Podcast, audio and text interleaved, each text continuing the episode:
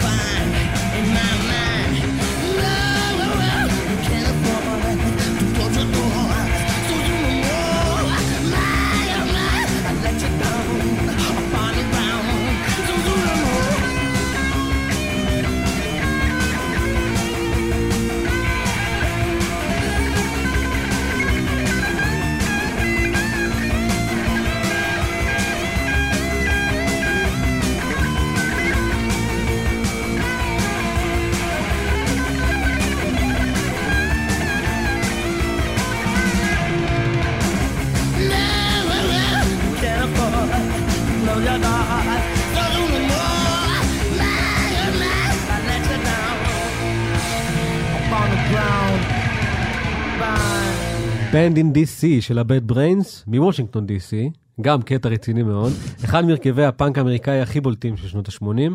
הם אולי לא ההרכב הכי קלאסי מבחינה מוזיקלית, ויש הרכבים שהרבה יותר מייצגים את המושג הזה פאנק, שעליו גם נרחיב בהמשך, אל תדאגו, אם אנחנו סתם זורקים פה כל מיני שמות של זה עוד דברים. הגיע, זה עוד הגיע. זה יגיע, חשבנו על הכל.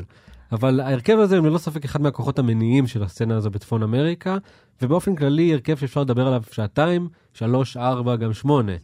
אבל עם כל הכבוד, לא לשם כך התכנסנו בערב מכובד זה. אבל כן צריך להגיד בהקשר שלהם, שאחד הדברים הגדולים שההצלחה של נירוונה הביאה איתה, אה, זו הכרה מאוחרת בהרכבים שבזמן אמת היו האם אימא של האלטרנטיב הכי בשוליים שאפשר אה, לדמיין, ובזכות נירוונה וההצלחה הגדולה שלהם, הביאו איזושהי הכרה והרבה מאוד כבוד להרכבים האלה ככוחות מוזיקליים משפיעים וגדולים, שגם התגלגלו הרבה דורות קדימה בהמשך. יש גם שיגידו שזה לא דבר בהכרח טוב, אבל אנחנו עוד נגיע לשם אחר כך. אז את הפאנק של נירוונה אפשר למצוא עוד לפני Nevermind, הרבה לפני Nevermind. אה, נירוונה התחילה בעצם כלהקת הארדקור פאנק לכל דבר ועניין, ויש שימוש שגם אף פעם לא הפסיקה להיות. אני מניח שקורט קובן היה די מסכים איתנו.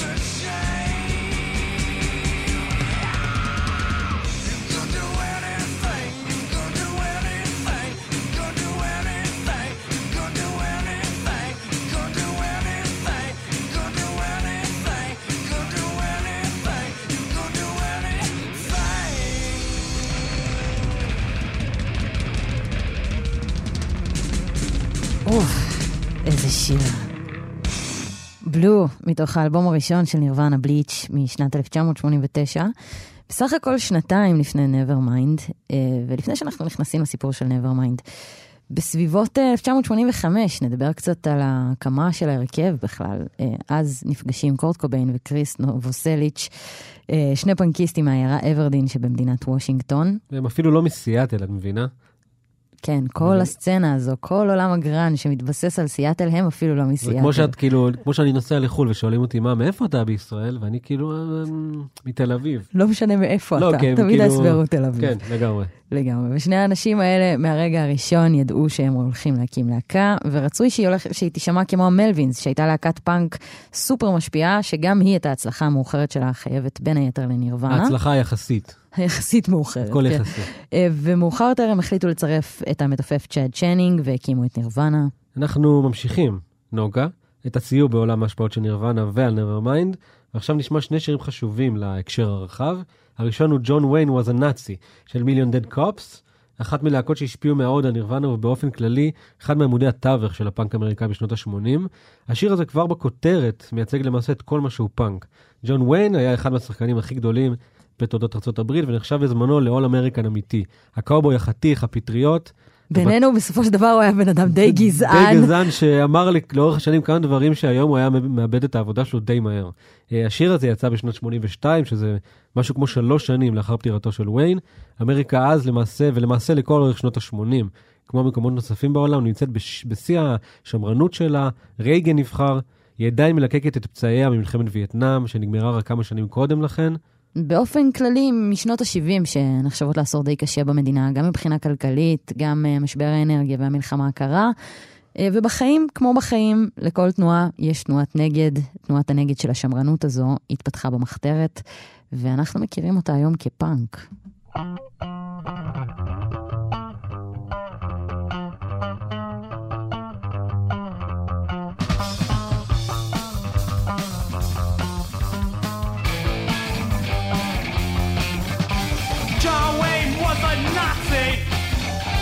Liked to play SS. He had a picture, Adolf the boy, tucked in his cowboy vest. Well, he would string up your mama. Sure, he would torture with your pop. Sure, he would march you up to the wall. Sure, he would hang you by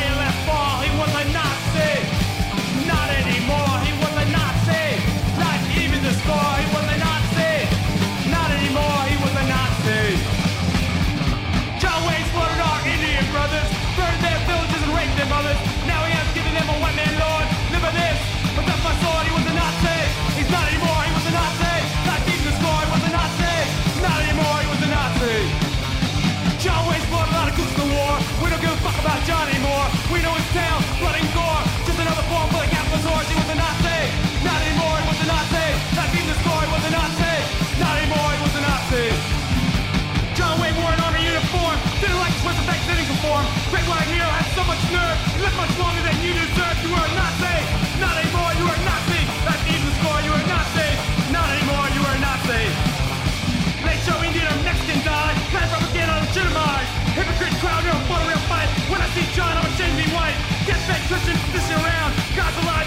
now.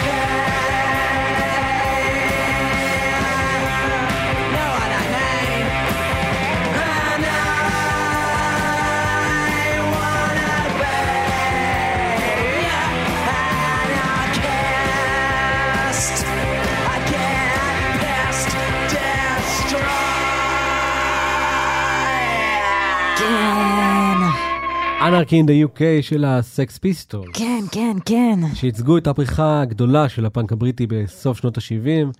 הם למעשה היו הפאנק הבריטי בסוף שנות ה-70. לפחות הסמל הכי גדול שלו, לכל חד הפחות. משמעית, והם למעשה לצד הרמונס הניו יורקים, עיצבו מוזיקלית, ויזואלית ובעיקר רעיונית את הפאנק של שנות ה-80 מעבר לים בארצות הברית. ואם אנחנו כבר שם, אז שווה להגיד שתנועת הפאנק לא הייתה רק תנועה של מחאה פוליטית. המחאה הזו הייתה סופר מוזיקלית, כמעט נגד כל דבר שזז, התאפיינה בעיקר בשירים קצרים, מתחת uh, לשתי דקות הרבה מאוד פעמים, uh, פשוטים מאוד, שניים שלושה אקורדים שחוזרים על עצמם.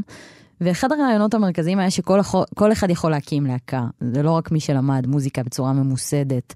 אה, ובסבנטיז המחאה הזו הייתה בעיקר נגד להקות הרוק הכבד והמתקדם, עם הסולואים הסופר ארוכים שלהם. וה, והקטעי נגינה הבלתי נגמרים שיש שם לפעמים.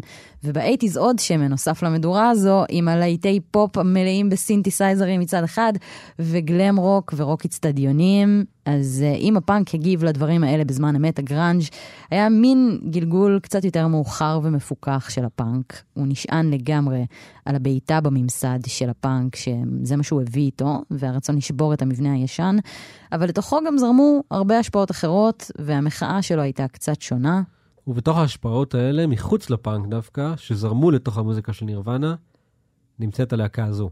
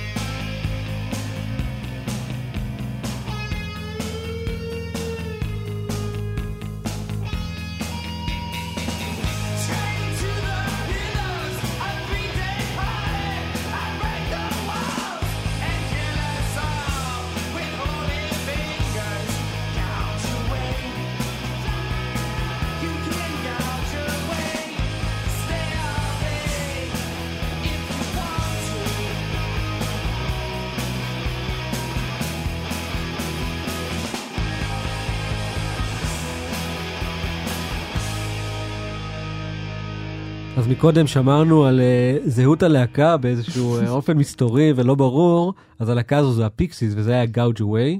הפיקסיס השפיעו מאוד על נירוונה, גם חזותית אבל בעיקר מוזיקלית. עם טכניקת השקט רעש שקט שלהם, שירים עם בתים שקטים ופזמון מתפרץ שמצטמצם שוב.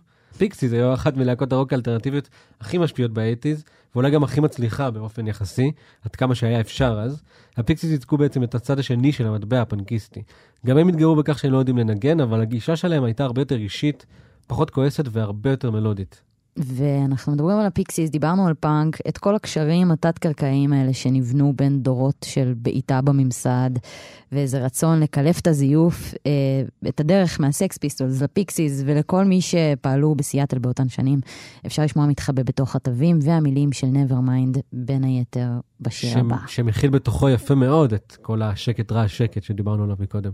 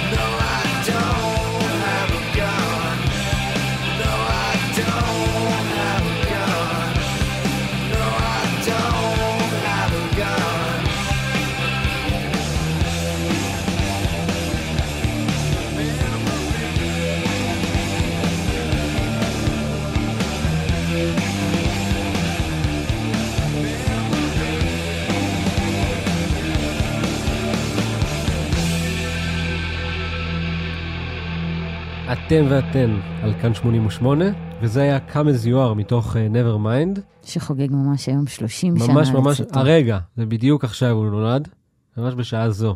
אז לפני שנמשיך ונצלול ל-Nevermind, נדבר קצת על מה שקרה בדרך לשם, על האלבום הראשון שלהם, בליץ'. כמו שאמרנו, האלבום הזה יצא בשנת 89, והפך נירוונה בן לילה ללהקה הגדולה בעולם. ממש, ממש לא, ממש ממש הלהקה לא. הגדולה בעולם. להקה. להקה, הייתה עוד להקה. אבל כבר אז אפשר היה לשמוע את החיבה המיוחדת של קורט, קו- של קורט קוביין לשירי פופ. הוא היה מעריץ גדול של הביטלס בין היתר, ולכתיבה שלהם, בעיקר המלודית. את היכולת הזו, הוא כמובן שכלל ב Nevermind, וזה כנראה גם מה שתרם בסופו של דבר להתבלטות של נירוונה ביחס לשאר להקות הפאנק והגראנג' של אותה תקופה. אגב, באחת הביקורות על האלבום, על Bleach, אה, נכתב שנירוונה גרמה ל Mudhoney, שגם היא הוציאה באותו זמן אה, מוזיקה באותו לייבל, בסאב פופ, להישמע כמו ג'נסיס.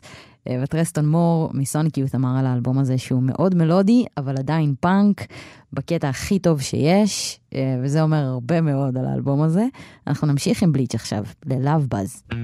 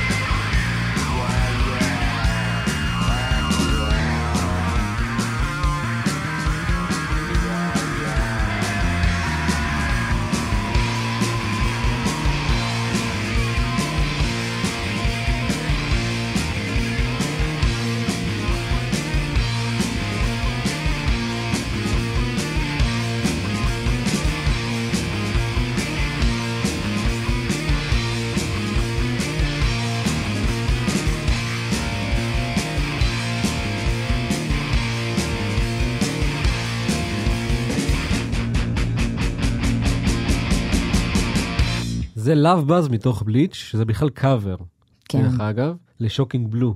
הוא לא התקבל כל כך אה, בחיבוק על ידי הקהל הרחב. שזה דבר שמאוד אפשר להבין, כי מה ששמענו עכשיו זה לא בדיוק הפוטנציאל המסחרי של סמל זייקטין ספירט, זה הולך הרבה יותר לכיוונים שהם... וזה, אה, וזה בכלל השיר הכי מתקשר מכל האלבום ש- הזה. שזה לגמרי אומר משהו. בדיוק, בדיוק. אמ, אז הקהל הרחב בכלל כנראה לא שמע את השיר הזה, את האלבום הזה באופן כללי, אבל האלבום הזה כן זכה להצלחה בסצנת הפאנק ולחיבוק די גדול מהמבקרים ומרדיו קולג'ים האמריקאי, שאז למעשה היה המקום למוזיקה אלטרנטיבית. להקות כמו R.E.M, הפיקסיז, הם כולם התחילו את הדרך שלהם דרך ההשמעות שם.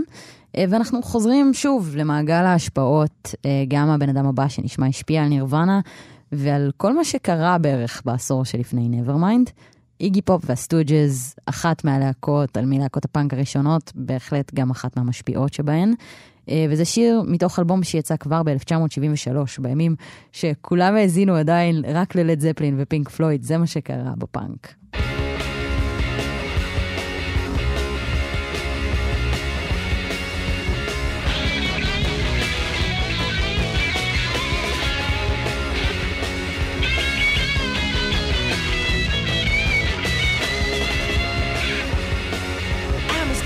cheetah.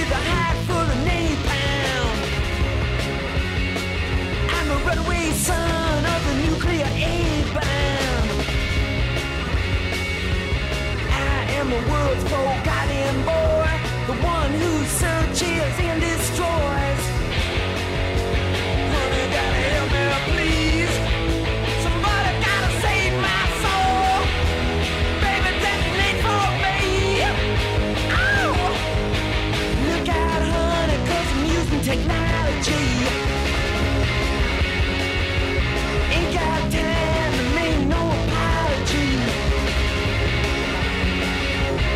cold radiation in the dead of night. Love in the middle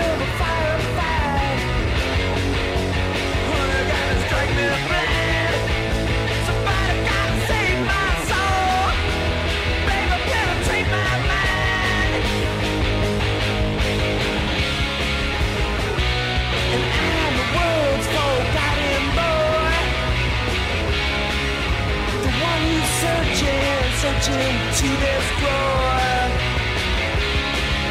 And honey, I'm the world's forgotten boy.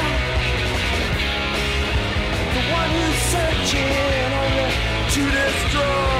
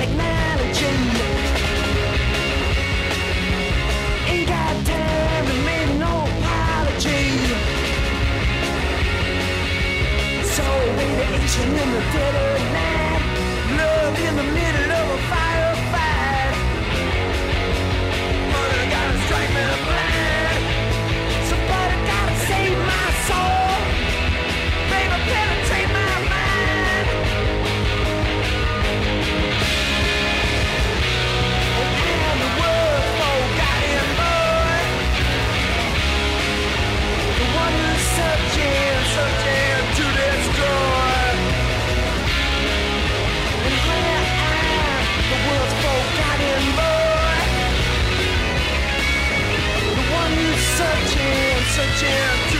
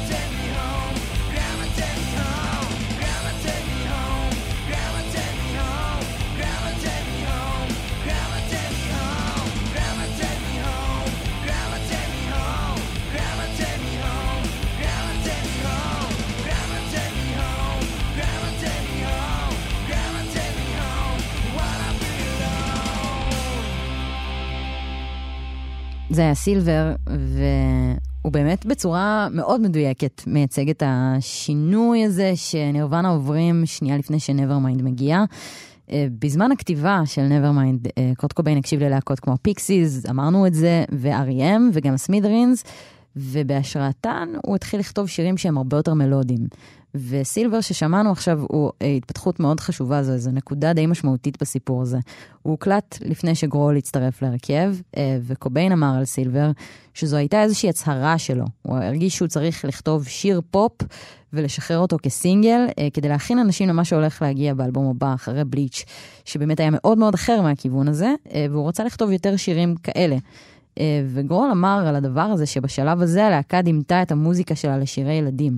במובן הזה שהם ניסו להפוך את השירים שלהם לכמה שיותר פשוטים. כולם רוצים שירים פשוטים, זה בדיוק. אנחנו יודעים. לצטט את גרוניך אה, בהקשר של קורט קוביין, תמיד די- מדויק. דייב גרוניך. אכן. אה, נירוונה, דרך אגב, נוגה, היא לא הושפעה רק מהעבר או מלהקות גדולות ומצליחות ממנה בהרבה. אחת ההשפעות המרכזיות עליה ועל הגראנג' באופן כללי, זו Mudhoney, גם היא מסיאטל, שרבים מחשיבים אותה ללהקת הגראנג' הראשונה. בעיקר היא מסיאטל, צריך בעיקר היא לציין. מסיאטל, בדיוק, בעיקר היא מסיאטל, שזה כבר יפה, כן. זה כבר התחלה טובה. אה, נשמע את Touch Me I'm Sick שלהם, שיצא בשנת 88, כשנה לפני Bleach, ועזר גם בדיעבד להגדיר מה זה גראנג'. ואגב, אם אנחנו מדברים על להגדיר מה זה גראנג', אה, מארק ארם מ Mudhoney גם נחשב בדיוק לאיש שנתן שם לסצנה הזו, לגראנג'. אה, הוא תיאר להקה חשובה אחרת שהוא היה חלק ממנה, גרין ריבר. הוא אמר שהם pure grunge pure shit, והוא בזמנו התכוון לזה כעלבון, אבל זה תפס כמובן כשם של כל התופעה הזו, אין דבר כזה פרסום רע. חד משמעית.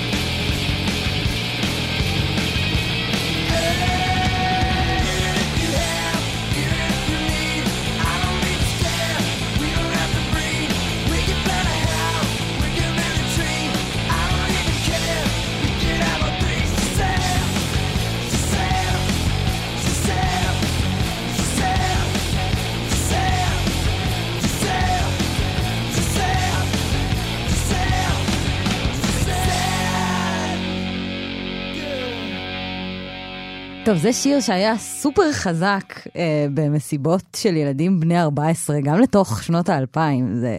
ואחד הדברים הכי מצחיקים גם בהקשר הזה, זה שתוך כדי אנחנו יושבים פה באולפן, ועידן יושב ורוקד, והוא רוקד כאילו מדובר בשיר עם המלודיה הכי עדינה בעולם, וכשחושבים על זה, זה נורא מסתדר. כי עם הצעקות, נכון. עם הדיסטורשנים, עם התופים הסופר כבדים האלה, בסופו של דבר, המלודיות של קורט קוביין כאן הן לחלוטין מלודיות יפות והרמוניות ופאוור קורדס וכל הדברים האלה כן, עובדים פה. יש, יש מצב שהוא היה מוכשר, קורט קוביין. יש, יש, יש- יש דיבור כזה, כזה, כן, אני לגמרי. לא יודע, אה, אז. זה היה בריד מתוך Nevermind, האלבום של נירוונה ששינה את אה, עולם המוזיקה, שזו מין קלישאה כזו שאומרים על הרבה אלבומים, אבל במקרה הזה די קשה להתווכח איתה. ואנחנו ניכנס עוד לתוך העומק של האלבום הזה והעבודה עליו וההשפעות שלו אה, בשעה הבאה, אבל בשעה הזו אנחנו עדיין מנסים לתת איזושהי תמונת רוחב על השורשים שהובילו לנירוונה. ועוד רגע אנחנו נשמע עוד אחת מההשפעות הגדולות, גם עליהם, גם על הגראנג' בכללי, אבל אולי צריך לתת שנייה איזו מילה על הגראנג' כתופעה תרבותית ולא רק מוזיקלית. כשאנחנו מדמיינים את הדבר הזה בראש, נגיד, אז זה מגיע לא רק עם צלילים מסוימים, אלא גם עם אסתטיקה מסוימת. למשל, כשמדברים על גראנג', מדברים יותר על תנועה תרבותית מאשר מוזיקלית. תנועה שצמחה בסיאטל ובערים שסובבות אותה, כמו שאנחנו יודעים. מסתבר שבעיקר בערים כן. בסופו של שסובבות דבר, אותה. לא כל כך בסיאטל. בדיוק, אה, זה קרה באזור סוף שנות ה-80, אמצע סוף שנות ה-80 ותחילת שנות ה-90, מן הסתם. אמנם יש קשר מוזיקלי בין כל הלהקות שזוהי עם התנועה, זאת אומרת שילוב של פאנק ומטאל במינונים שונים. לצורך העניין, הקשר בין פרל ג'ם, סאונד גרדן ונירוונה הוא קלוש. הוא די, די קלוש בסך הכל, למרות קלוש. שאנחנו מכניסים אותם תחת אותה מטריה, בדיוק. אבל ה- ה- ה- הגלגול הכי רחוק של זה, בסופו של דבר הגראנג' נחשב לגלגול נוסף של הפאנק, בזמן שהפאנק עסק בעיקר במחאה פוליטית וכלל שירים מאוד מהירים ואגרסיביים, הגראנג' לקח את כל הסיפור הזה למקום שהוא הרבה יותר אישי, איטי יותר, אה, מהורהר יותר, ובעיקר קודר יותר. וגם מוזיקלי יותר, בסופו של דבר. אה, גם כמו שדיברנו על המלודיות של נירוונה, אז גם פרל ג'ם, סאונד גרדן, גם אליס אין צ'יינס, גם גרין ריבר, גם סקרימינג טריז, גם כל הלהקות האלה, היה בהם משהו הרבה יותר מלודי מפאנק. נכון, ואם שנייה ניקח את זה לכיוון הוויזואלי אפילו, גם הוא לעומת הפאנק היה הרבה יותר מאופק. אם פאנקיסטים התלבשו בצורה שאנחנו, היום נראית לנו איכשהו קיצונית, אה, לא כולם כמובן, עם תסרוקות צבעוניות, קעקועים, אה, מעט בגדים לגוף שלהם, עור. הגראנג' אימץ סטייל שהיה הרבה יותר רלוונטי ל hard working American הזה, האמריקאי של מעמד הפועלים, עם החולצות פלנל, עם הג'ינס, עם המגפיים. אבל על כל השינויים האלה והסיבות שלהם אנחנו עוד נגיע בהמשך. באנו לשמוע מוזיקה.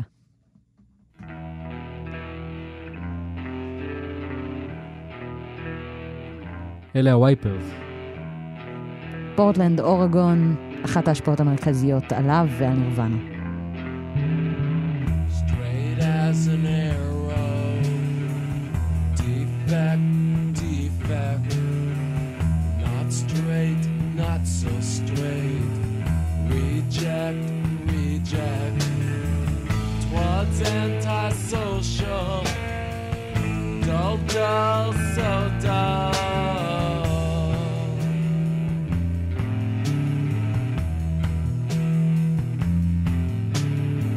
Standing on the stairs, cold, cold morning, ghostly image of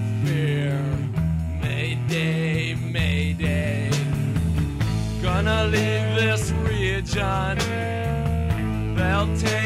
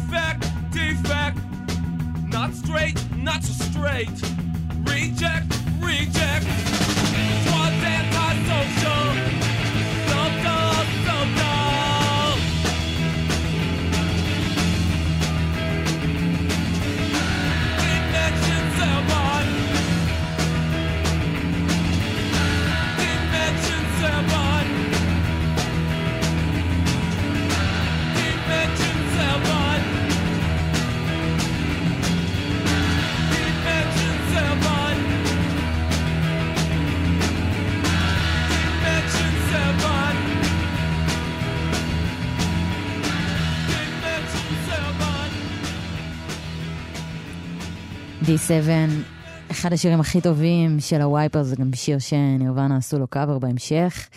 אה, ואנחנו בשלב הזה הולכים לסיים את השעה הזאת, תכף אה, נספר עם מה, עם אחת ההשפעות הכי גדולות על נירוונה ובכלל מהדור הזה של הפאנק על הגראנג'.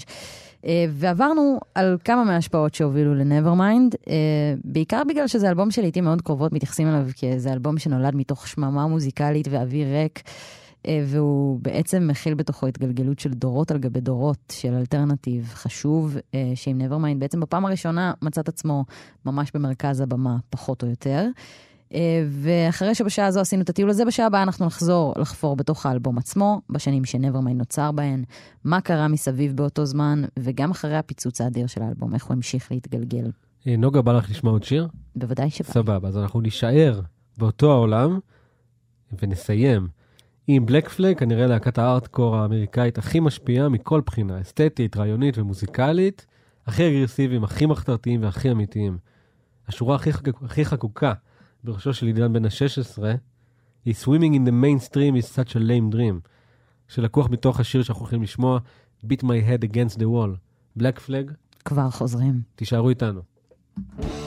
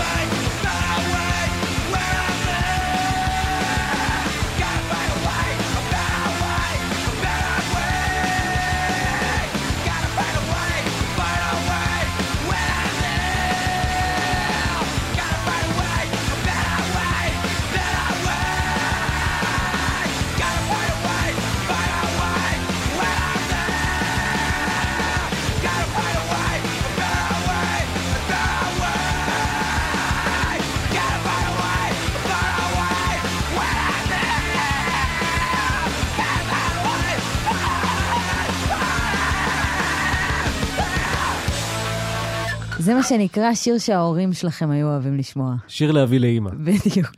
אתם על כאן 88, ספיישל Nevermind, אני עידן בן טל, אני נוגה קליין. וזו השעה השנייה, בה אנחנו סוף סוף נכנסים לעובי האלבום.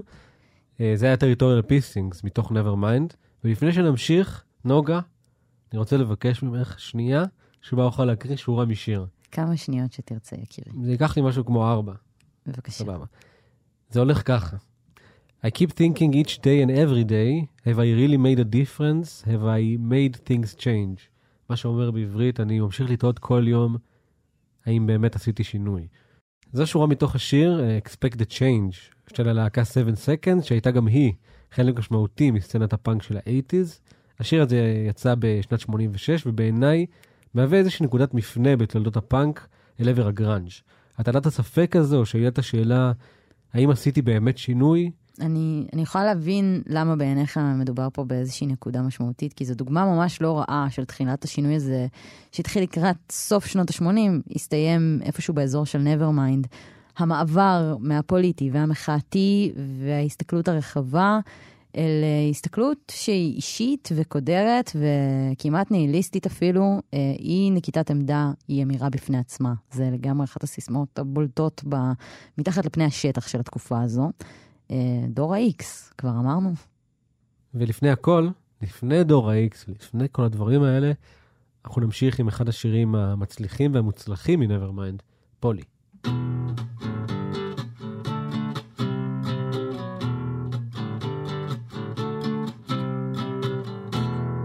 Polly wants a cracker. Think I should get off her first. Think she wants some water to put out the blowtorch. Isn't me having seed? Let me clip dirty wings. Let me take a ride. Cut yourself. Want some help? please myself. Got some rope, haven't told. Promise you, haven't true. Let me take a ride, cut yourself. Once a mile, please myself.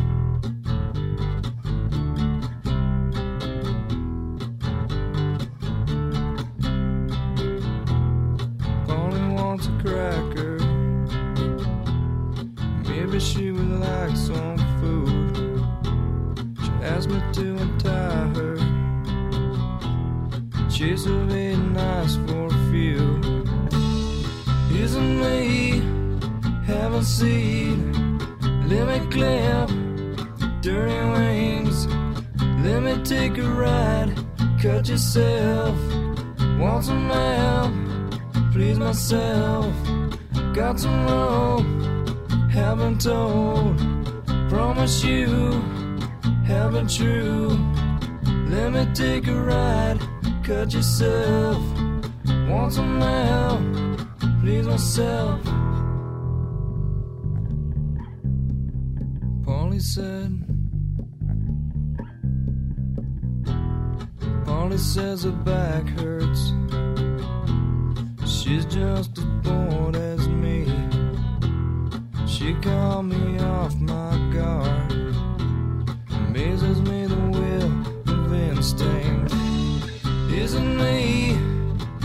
Let me clip dirty wings. Let me take a ride.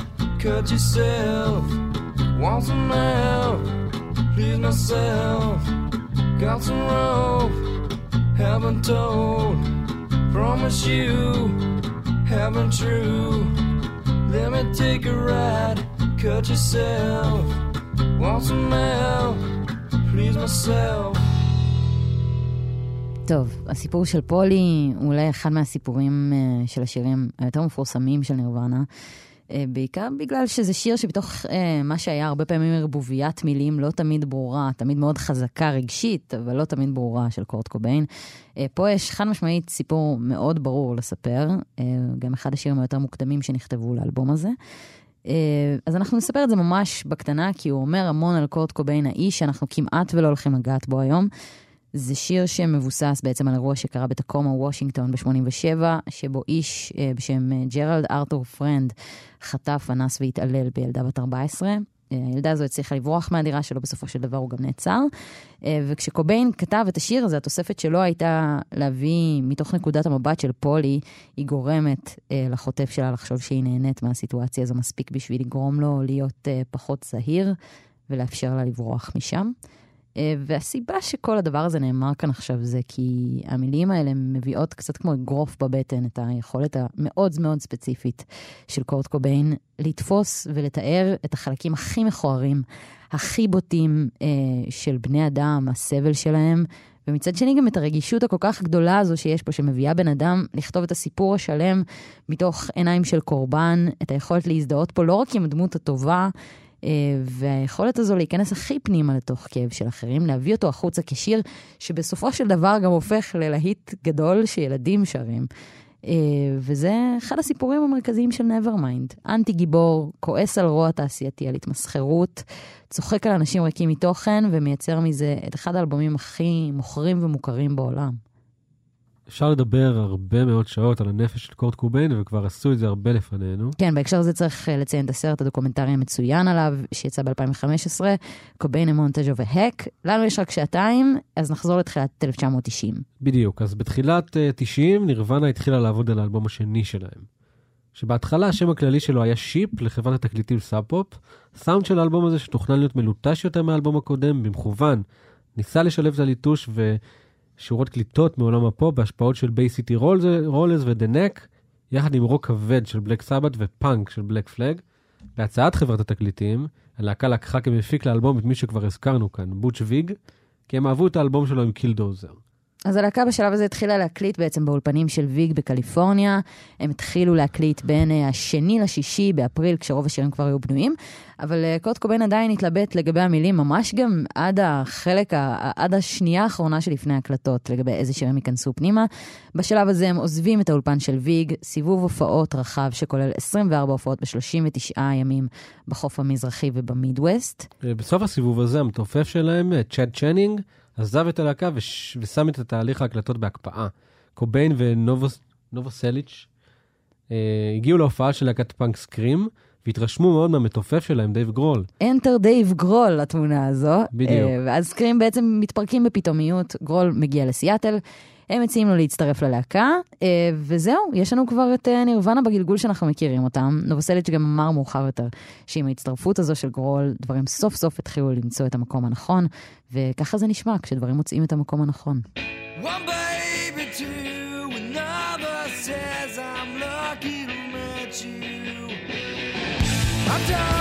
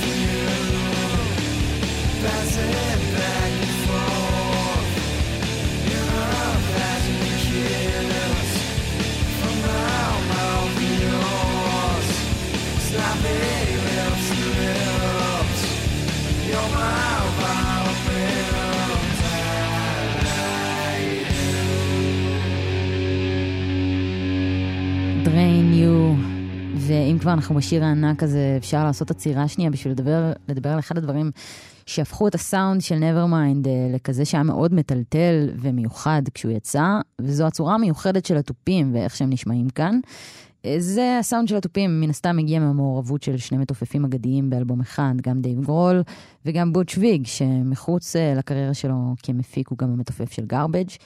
אבל מעבר למתופפים ולאולפן, ויג השתמש בהקלטות של Nevermind בשיטה מאוד לא מסורתית, שהרבה אנשים ניסו לחכות בהמשך. אה, מה שהוא עשה, הוא בנה קיק דראם טאנל, שזה בדיוק מה שזה נשמע, זה סוג של הערכה חיצונית שמייצרת מנהרה מהתוף של הקיק דראם קדימה, גורמת לצליל של התופים להישמע מלא יותר, כבד יותר, עם אפשרות להקליט אה, נקודות נמוכות, בלי שתהיה איזושהי זליגה בסאונד. אה, ומה שהוא עשה, בגדול, זה פשוט לקח שני קייסים של תופים, הדביק אותם אחד לשני, שם עליהם שמיכה, בסך הכל סיפור די אה, כזה אלתור, DIY של אה, אולפנים, ואת המיקרופון הוא שם בתוך המנהרה, ונולד משם סאונד תופים שכל כך הרבה מתופפים ניסו לחכות בהמשך. יש איזה קטע של מוזיקאים שהם אוהבים לכסות את עצמם בשמיכות בזמן שהם מקליטים.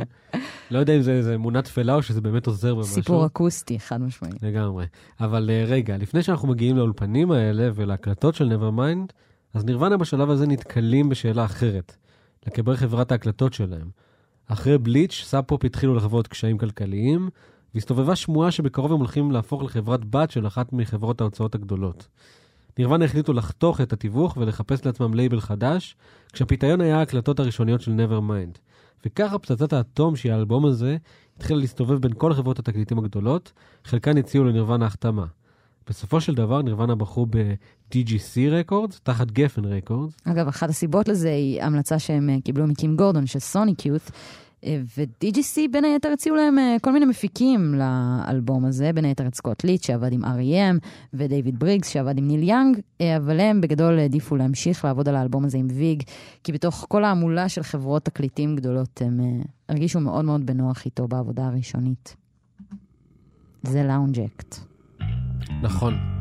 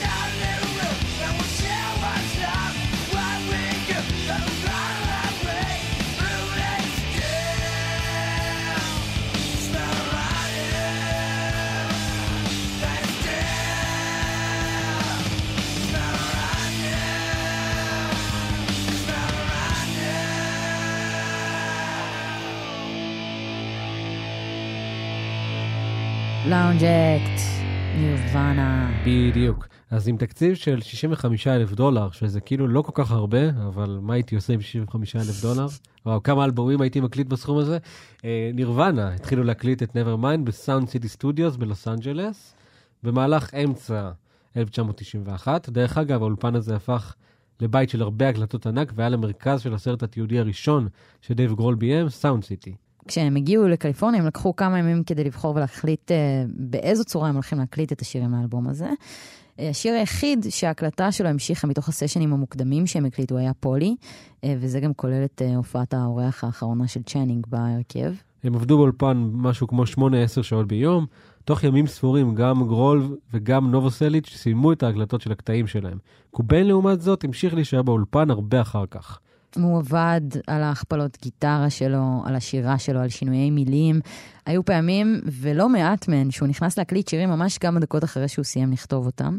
אה, לכאן גם נכנס, אגב, הסיפור המפורסם על הרגע באולפן שבו קורט קוביין, אחרי שהוא התעקש ואמר לוויג שהוא לא מוכן להכפיל את הקול שלו בהקלטות ואת הגיטרות שלו בהקלטות, הוא השתכנע לעשות את זה, לעשות overdubs ווקאלי, אחרי שוויג סיפר לו שגם לנון עשה את זה. זה מה ששכנע אותו, זה גם מספר לנו כמה הוא העריך את הביטלס. וכמה הוא באופן כללי היה, אני מקווה שכל הספיישל הזה באמת עוזר לנו להבין כמה הוא באמת אהב מוזיקה. באופן כן. כללי. ההקלטות הלכו די טוב, אבל כבר אז לקוביין לא היה קל.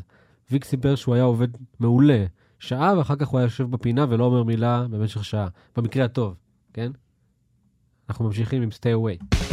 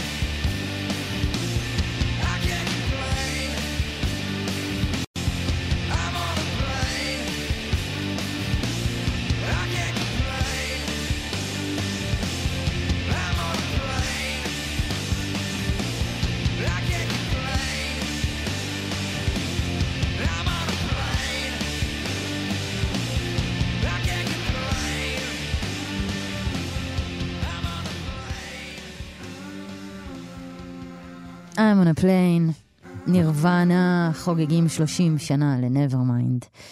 אתם ואתן על כאן 88, ואנחנו ממשיכים בסיפור שלנו. ב-24 בספטמבר 1991, שזה בעצם היום לפני 30 שנה, יצא Nevermind, ולמעשה פצצה נוחתת על עולם המוזיקה. לאחר עשור וקצת של סינתסייזרים, שיער מנופח ורוק אפי, עיינו ערך גאנס אנד רוזס. עולם המוזיקה, התרבות וכל מה שמסביב משתנים בבת אחת.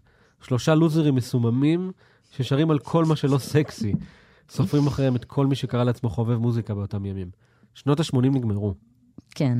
קורט קוביין בעצם הופך בשלב הזה בן לילה לאחד מכוכבי הרוק הגדולים בעולם, ולביטוי המשוקץ קולו של דור, שבמקרה הזה אין מה לעשות, זה נכון, אה, ובעיקר זה קורה עם דור שלא ידע שהוא צריך קול. אה, הדור הזה הוא דור ה-X, הילדים של ה baby boomers, הדור הראשון שנולד בארצות הברית, שקיבל את הכל על מגש של כסף. המבוגרים נולדו בזמן מלחמת וייטנאם ולא ממש זכרו ממנה שום דבר. כל הצרות שהעסיקו את האמריקאים בשלב הזה, את ההורים שלהם, לא ממש מעסיקות אותם. הקפיטליזם והצרכנות הם הדבר הכי חזק בסביבה, רייגן כבר לא בשלטון, אין על מה לכעוס, אבל עדיין איכשהו הם כועסים ועצובים, אה, ולראשונה בתולדות הברית יש דור שאין לו כל כך מטרה. אה, ומי שבעל כורחו דברר את הדבר הזה בצורה הכי טובה הוא קורט קוביין. שכמו שאמרנו מקודם, הוא הצליח לתעל את האנרגיה והכעס של הפאנק דרך נקודת מבט שהיא סופר אישית. אה, הבעיה היא בעצם במקרה הזה לא המדינה ולא המלחמה, הבעיה היא אני. אה, וכאן גם תמונה בעצם הבעיה הכי גדולה של נירוונה ושל קורט קוביין. ההצלחה הייתה פחות או יותר מנוגדת לכל דבר שהוא האמין בו וכל מה שהוא רצה. ומה עושה במקרה הזה מי שמתנגד למיינסטרים, כשההתנגדות למיינסטרים הופכת להיות שיא המיינסטרים. השיר הבא שנשמע מביא בדיוק את הסיפור הזה. אחרי שהאלבום יצא, אחת הביקורות כתבה על ליתיום, שורה שמתארת טוב מאוד את הלך הרוח התקופתי שבדיוק הזכרנו. שיר מאוד מושפע מפאנק, גישת הלא יכול היה להיות לי פחות אכפת, שמייצגת את חוסר הנחת לצד האפתיות שהרבה מהאנשים בדור הזה מרגישים.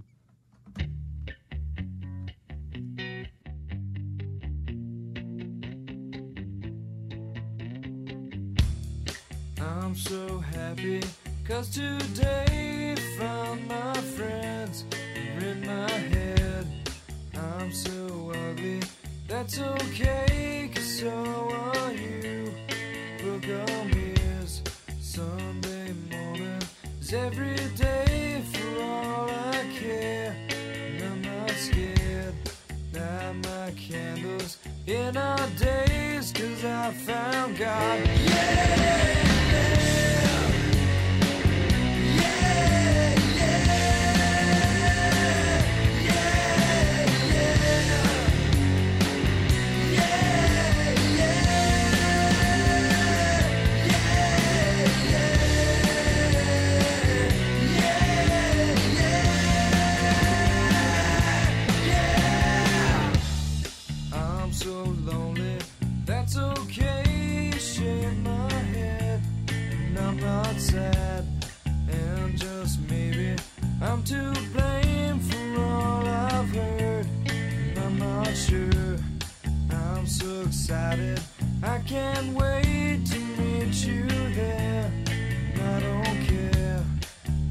so horny.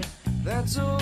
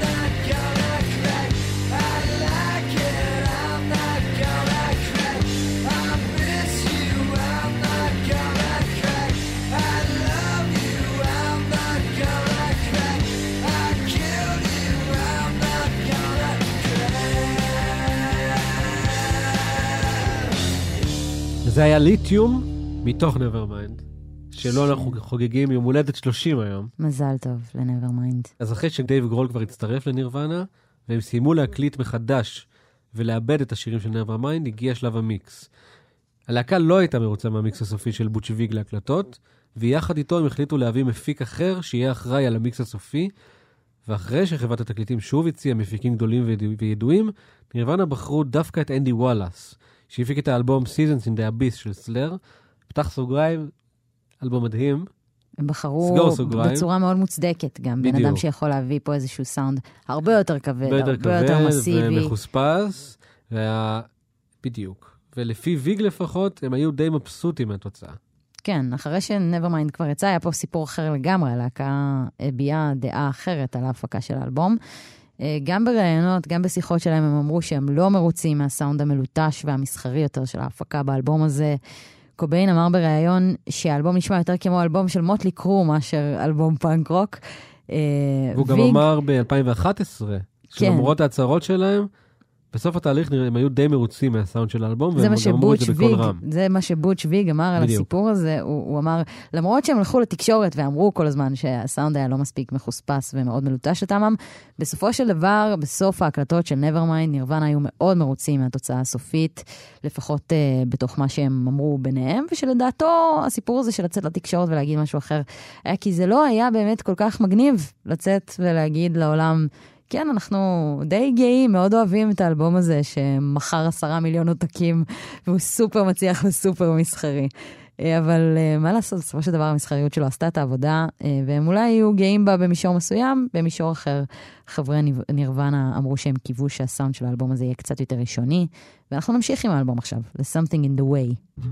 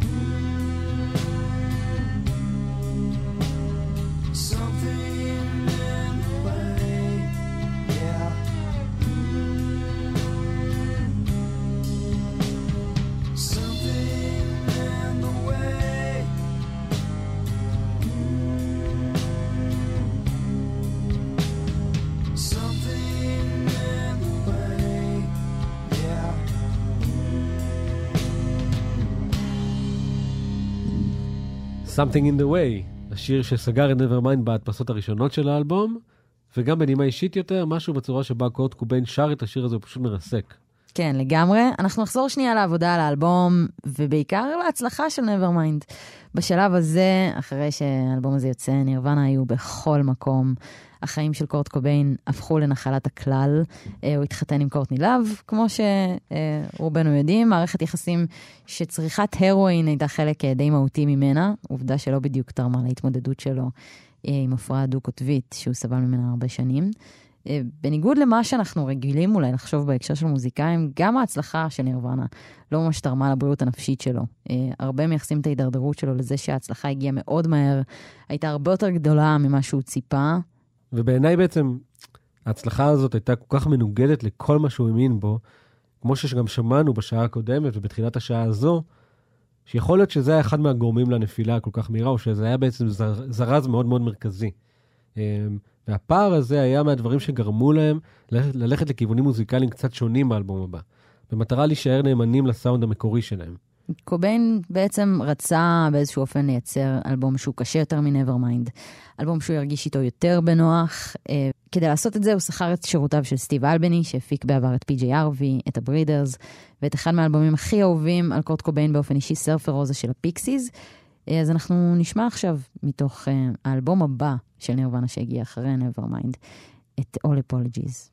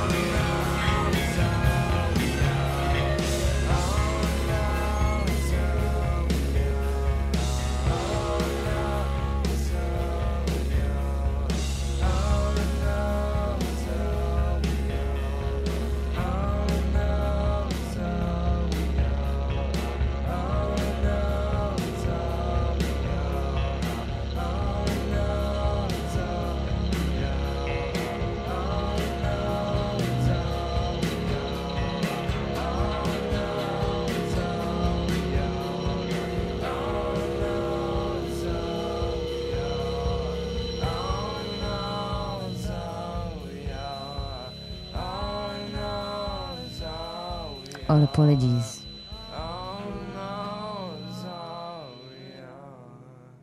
הדגמה אה, מאוד קצרה, אבל אה, די מייצגת של אה, האופי של In Utero שמגיע אחרי Nevermind.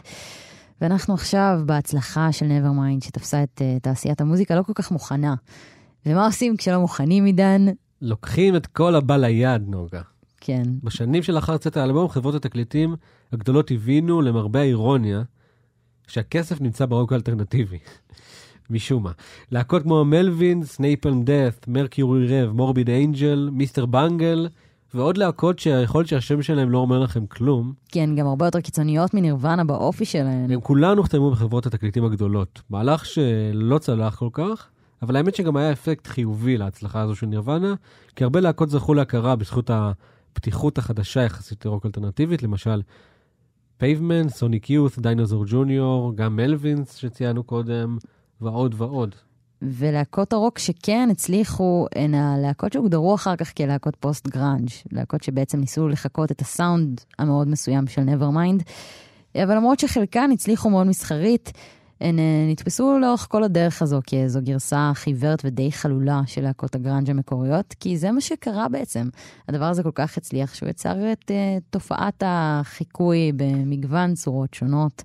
אה, וגם ההצלחה המסחרית של המוזיקה של נירוונה עצמם וגם של להקות שקמו בעקבות נירוונה, היא הפכה את קורט קוביין למאוד מתוסכל. אה, הוא ראה בעצם איך אנשים שהוא לא ממש רצה שישמעו את המוזיקה שלו, הופכים למזוהים יותר ויותר עם הגראנג' אה, ועם הרוק המיינסטרימי, שהוא כרגע בעצם היה חלק מאוד גדול ממנו. הוא אפילו כתב בחוברת האלבום האוסף שיצא אה, בשנת אה, 92, Insecticide, את המילים הבאות: At this point I have a request for our fans.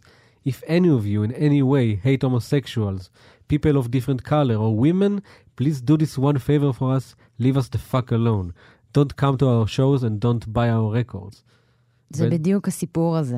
הוא מרגיש ש, שפתאום אה, ברגע שהוא נהיה מיינסטרים, אז כל מי שהוא שמרן שמתחפש לליברל, מצטרף לתוך הקהל הגדול של כל מי נירוונה. שהוא שונא פתאום אוהב אותו. כן, אה, ודוגמה נוספת להרגשה הזו של קוביין, אה, ובנוסף אה, הרצון הזה ש-In Utero יהיה אלבום קשה יותר מקודמו, הוא כתב את Rape Me, אה, שבעצם מדבר על אונס מנקודת מבטה של הנאנסת, האנס מסיים בכלא ונאנס שם. סוג של סיפור מעוות של צדק פואטי, אה, ויש גם מי שטוען שקוביין אה, מייחס את האונס בשיר הזה לתחושה שהוא נאנס על ידי התקשורת.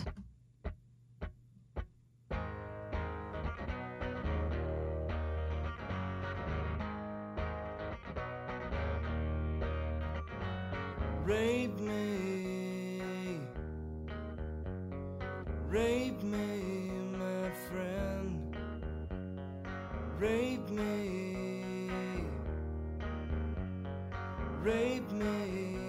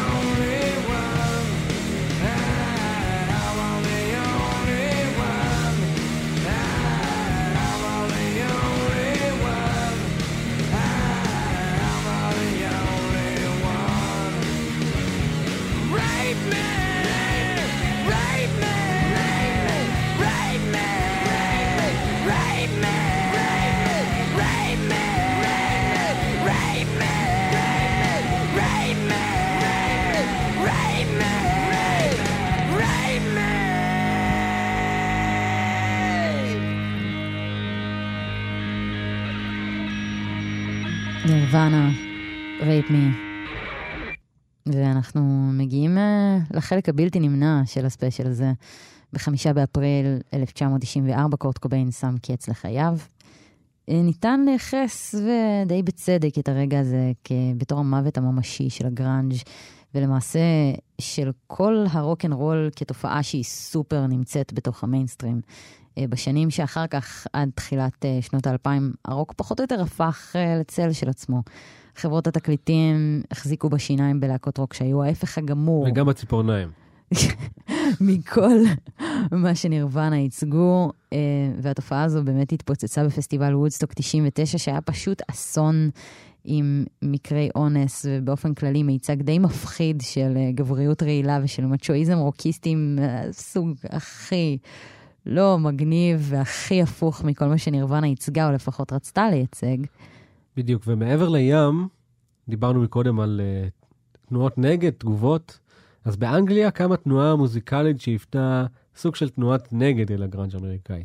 זה לא היה ממש ברור שזו תנועת נגד, אבל אפשר להבין בין השורות שזה קם בעקבות הגראנג', הבריט פופ. הבריט פופ. הבריט פופ, עם להקות כמו אואזיס, בלר, סווייד ופלפ, שדי מאסו ברצינות הקודרת של הגראנג' ולמעשה רצו לחגוג את החיים. להיות מעין גרסה מחויכת שמייצגת את האנגלי הפשוט. ומבקרי מוזיקה די רבים מייחסים את המוות של קוביין אל אה, נקודת הזינוק של הגל הזה, שבעצם יחד עם הגראנג' אה, היה לתופעה המוזיקלית הבאמת המונית האחרונה. יש uh, ציטוט נחמד של נואל גלגר, כשהוא מדבר על אדי ודר, אחרי שהוא שמע את פרל ג'ם או משהו, והוא פשוט אמר, אחי, אם אתה כל כך שונא את העבודה שלך, פשוט לך תעבוד במקדונלדס או משהו. קלאסי, גלגר, קלאסי. אין מה להגיד על זה. קלאסי. אה, טוב, אנחנו נזכיר במילה, כי אין לנו כל כך זמן להשמיע, אבל כשנה אחרי המוות של קורט קוביין יצא אלבום MTV Unplugged של נירוונה, שהפך לקלאסיקה תוך חמש דקות פחות או יותר מאז שהוא יצא, אלבום חובה בבית של כל חובב וחובבת מוזיקה. אה, ובאלבום הזה נירוונה מבצעים גרסאות מחודשות לשירים שלהם, גם כמה גרסאות כיסוי ללהקות שהם העריצו. אה, ובנימה הזו, בצער די רב, אנחנו צריכים אה, לסיים את התוכנית שיכלה להימשך עוד הרבה, הרבה מאוד שעות, כי יש עוד כל כך הרבה מה להגיד, גם על האלבום הזה, Nevermind, וגם על המסלול המוזיקלי השלם שהביא לנו אותו בעצם. אנחנו מקווים שהצלחנו לספר את הסיפור של נירוונה ו-Nevermind בדרך קצת אחרת, שמסתכלת לא רק על נירוונה ועל קוביין כמיתוס, אלא גם על התמונה הרחבה של השנים האלה בעולם המוזיקה. המוזיקה, התרבות, ההיסטוריה, אה, ודרך הזווית הזו יש עוד כל כך הרבה מה ללמוד עליהם ועל התקופה האדירה הזו. אה, מקווים מאוד שעשינו לכם חשק לצלול לאלבום הזה שוב, אנחנו אה, בטוח נעשה את זה בימים הקרובים. אני נוגה קליין. אני עידן בן טל, תוכלו כמובן להזין לספיישל גם באתר וביישומון של כאן. ואנחנו נסיים עם שיר, אתם יודעים, ככה לא מוכר. אה, נראה, לא בטוח לא, שאתם לא, מכירים את לא השיר להיט הזה. גדול. כן. לא להיט גדול. אה, תשמעו, פותח בסערה את Nevermind, אין דרך אחרת להגדיר את זה. התחיל את הדרך שלו כבדיחה, למנונים להתמסחרות, והפך באופן אירוני ואולי קצת עצוב אה, להמנון הגדול מכולם, ואיתו אנחנו נסיים. שיהיה לכם לילה טוב. תודה. שהאזנתם.